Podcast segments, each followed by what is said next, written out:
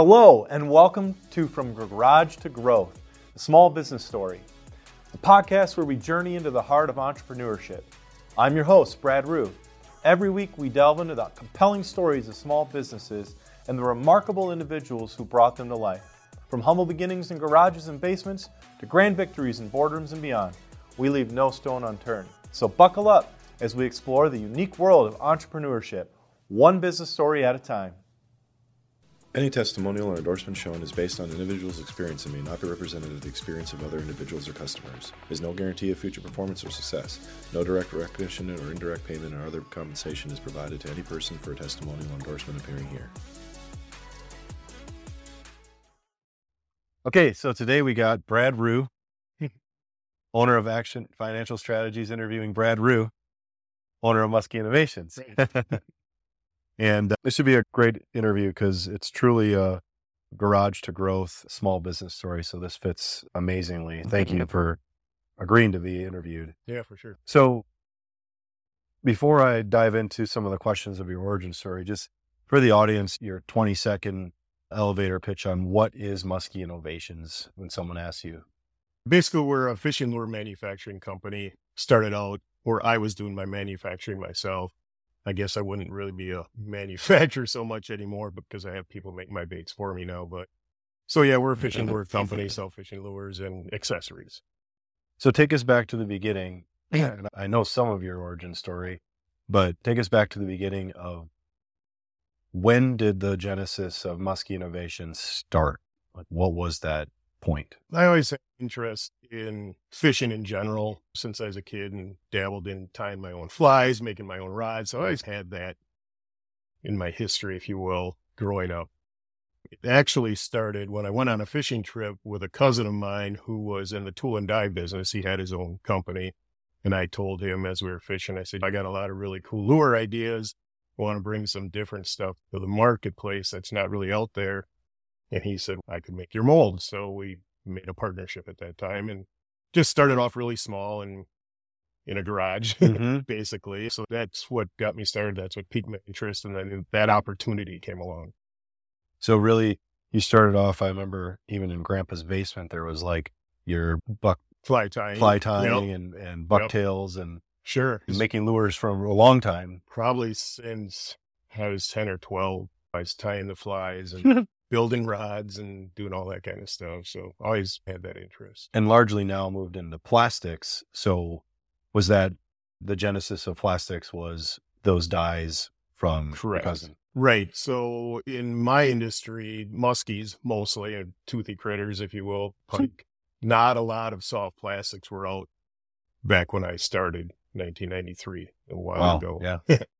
there wasn't a lot in that marketplace of soft plastic. There was a few, but but nothing much. And so that was my idea and my niche to get into that market. Most things were made out of either metal or wood or wire, that type of stuff. The moment that you would say, besides getting the dies made, what was the moment that you're like, I actually have a business here? Where you ended up it walking was, away from your other right. So it was actually '93. there happened to be the first Muskie show ever, coincidentally. Huh. So I thought that's what I want to try to grow it in. So let me go to that show. And a couple key people came up to me at that show. I didn't know them at the time. Now they're longtime friends of mine. They were guides in the industry, came up to me and said, Wow, this mm. might have something here. This is pretty cool. So they got some product from me took them out and had really good success. And that was when they had that success, and I had some early success myself when I was prototyping. And it dawned on me like, man, this could actually be something. This might be a good niche to fit in. And evidently it was. Yeah. so then what was the transition from quitting your full time job to all in on this?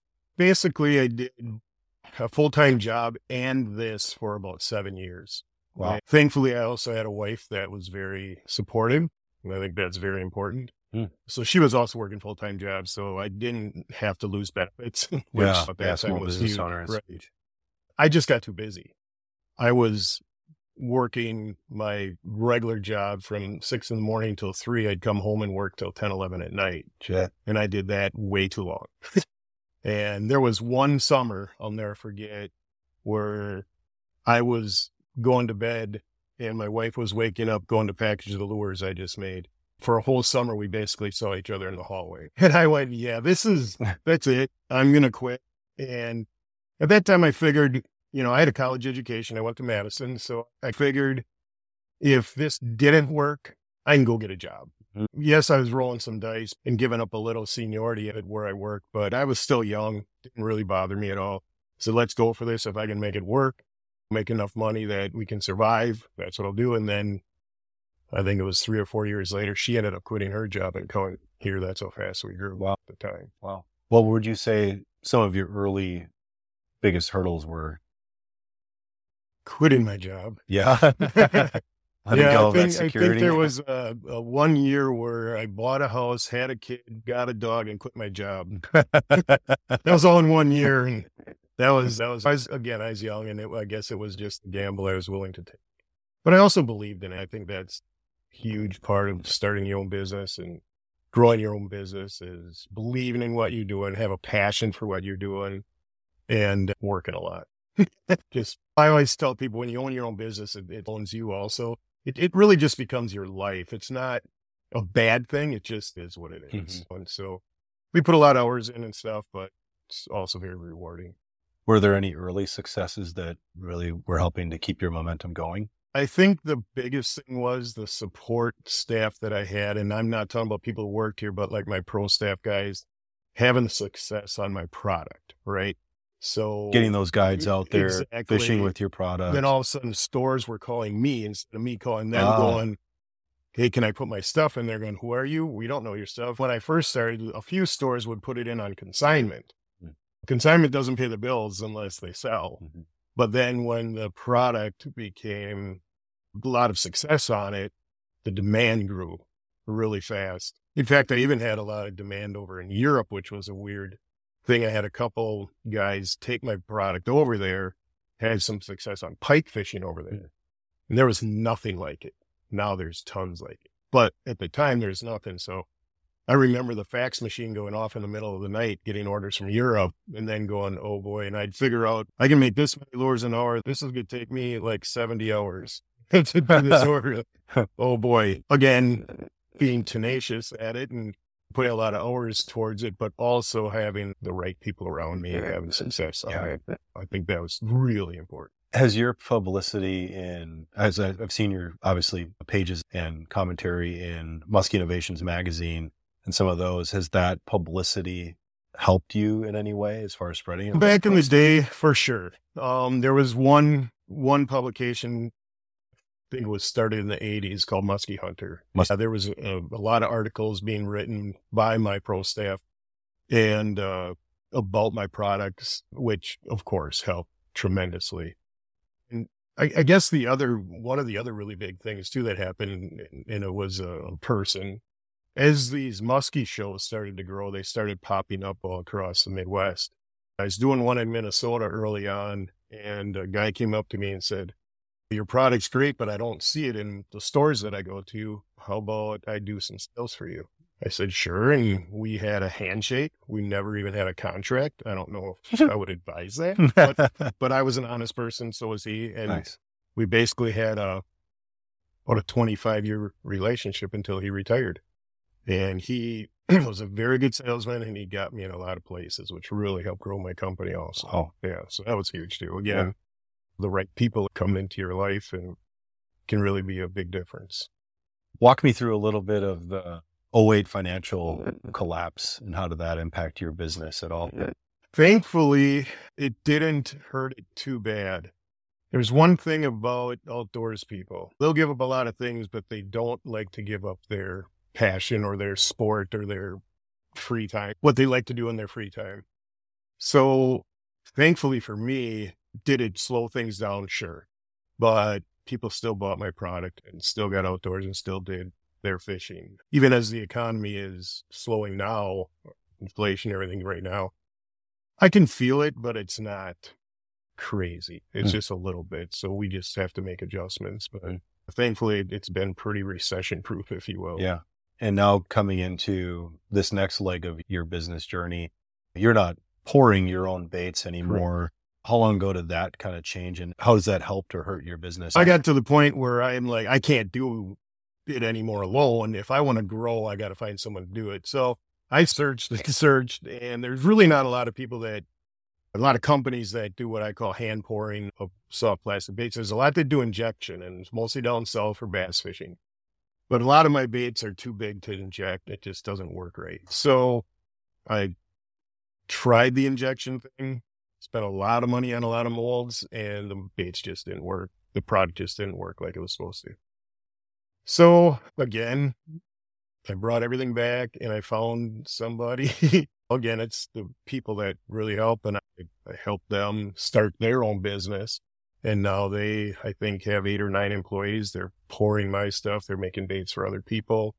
But yeah, that that was a huge hurdle. Is when I knew I couldn't keep up. What was I going to do to still get my product and, and still get it out there? And and since then, I've been able to grow exponentially because I have a time to do what I need to do here instead of making baits. I'm shipping baits, I'm finding new customers, and developing new product. And now I have time to do that. Before it was just trying to keep up on orders. Yeah. Yeah. Trying to not to have the business Right. outpace you. Exactly. That's huge. That's really good.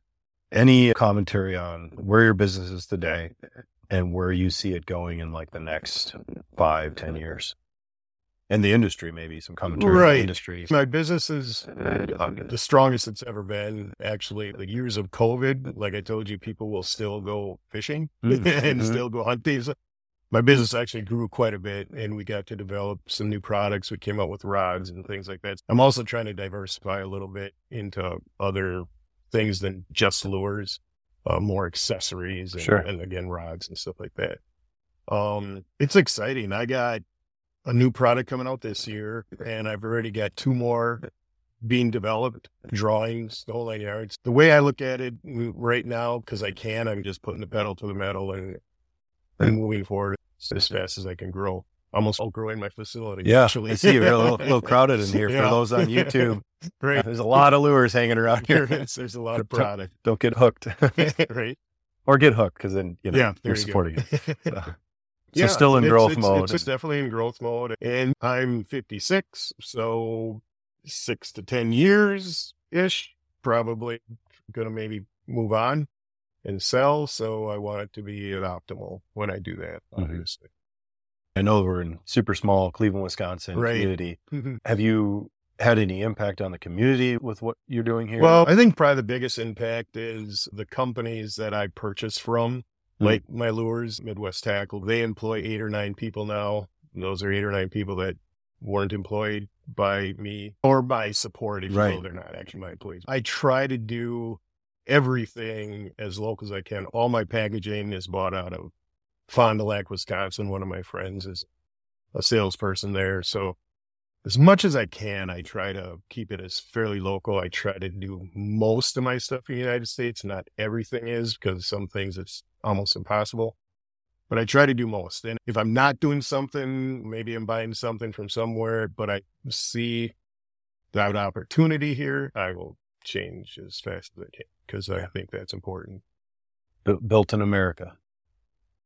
And all these lures and everything are, like I always say, about 95% are all built right here. That's fantastic. And you're in big stores. It's Yep. not like you're in so and so's bait and gun down the street, which right. you might be We're- there too. We're but there too. we we have distributors. Distributors mostly sell to those guys. I do sell direct to some of them also, oh. some of the bigger ones. And then, yeah, I would ask for Old Fleet Farm, Cabela's. Cabela's, Yeah. Scheels, all those guys. Any last vision for your business aside from growth?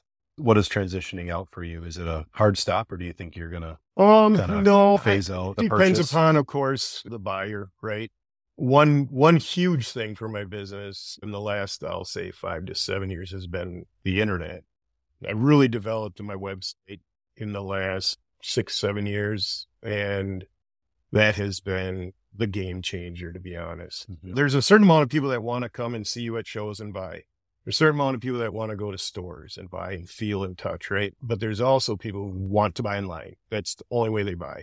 So if you don't have that presence, you're you're cheating yourself out of business if you're Sure. in retail like I am Yeah. or selling a product like I am. Um, Having those multiple channels. and as far as transitioning out, I don't know. I don't have it a successor myself that wants it, but um, if I'm going to sell to someone, I'd, I'd for sure be happy to stay on and help them transition, and as long as it takes. And who knows, maybe I'll help them develop some more products. I got lots of ideas. For all the young aspiring entrepreneurs out there that are looking to start their business, maybe it's musky baits, maybe it's something completely different. Right. What advice would you have to the young guy who's maybe starting a business in his garage? Young guy or old guy? Who No, knows? everyone's an entrepreneur at heart. Doesn't matter. That's true. Sticking to if it's your dream, every, everything's possible. Find good people around you. And I think one of the biggest lessons I learned in my industry anyway is I don't worry about what the other guy's doing. I'm cognizant of it. I like to find the niches in the marketplace that aren't filled yet myself. And I want to always be the guy that they're chasing and not be the chaser if Mm. I can. Yeah. Not always possible, but it's my goal. But what I found out is don't, again, don't worry about what they're doing. If you put all your energy and focus into what you're doing, you'll be successful. It's really good advice. Yeah. Not to scare anyone away from being their own entrepreneur, right? Any final thoughts on your business or takeaways we can share with our audience on Um, your success? you have to have a passion for it. You have to love what you're doing. If you're like me and start started it all for nothing, you're probably going to spend a lot of time doing it. So make sure you like it. Mm. I think that's super important. I never come to work hating work. I always love what I do. I get up in the morning and go, man, I get to do that again. I don't think a lot of people get that opportunity. If you can feel that way about what you're doing, you're doing the right thing.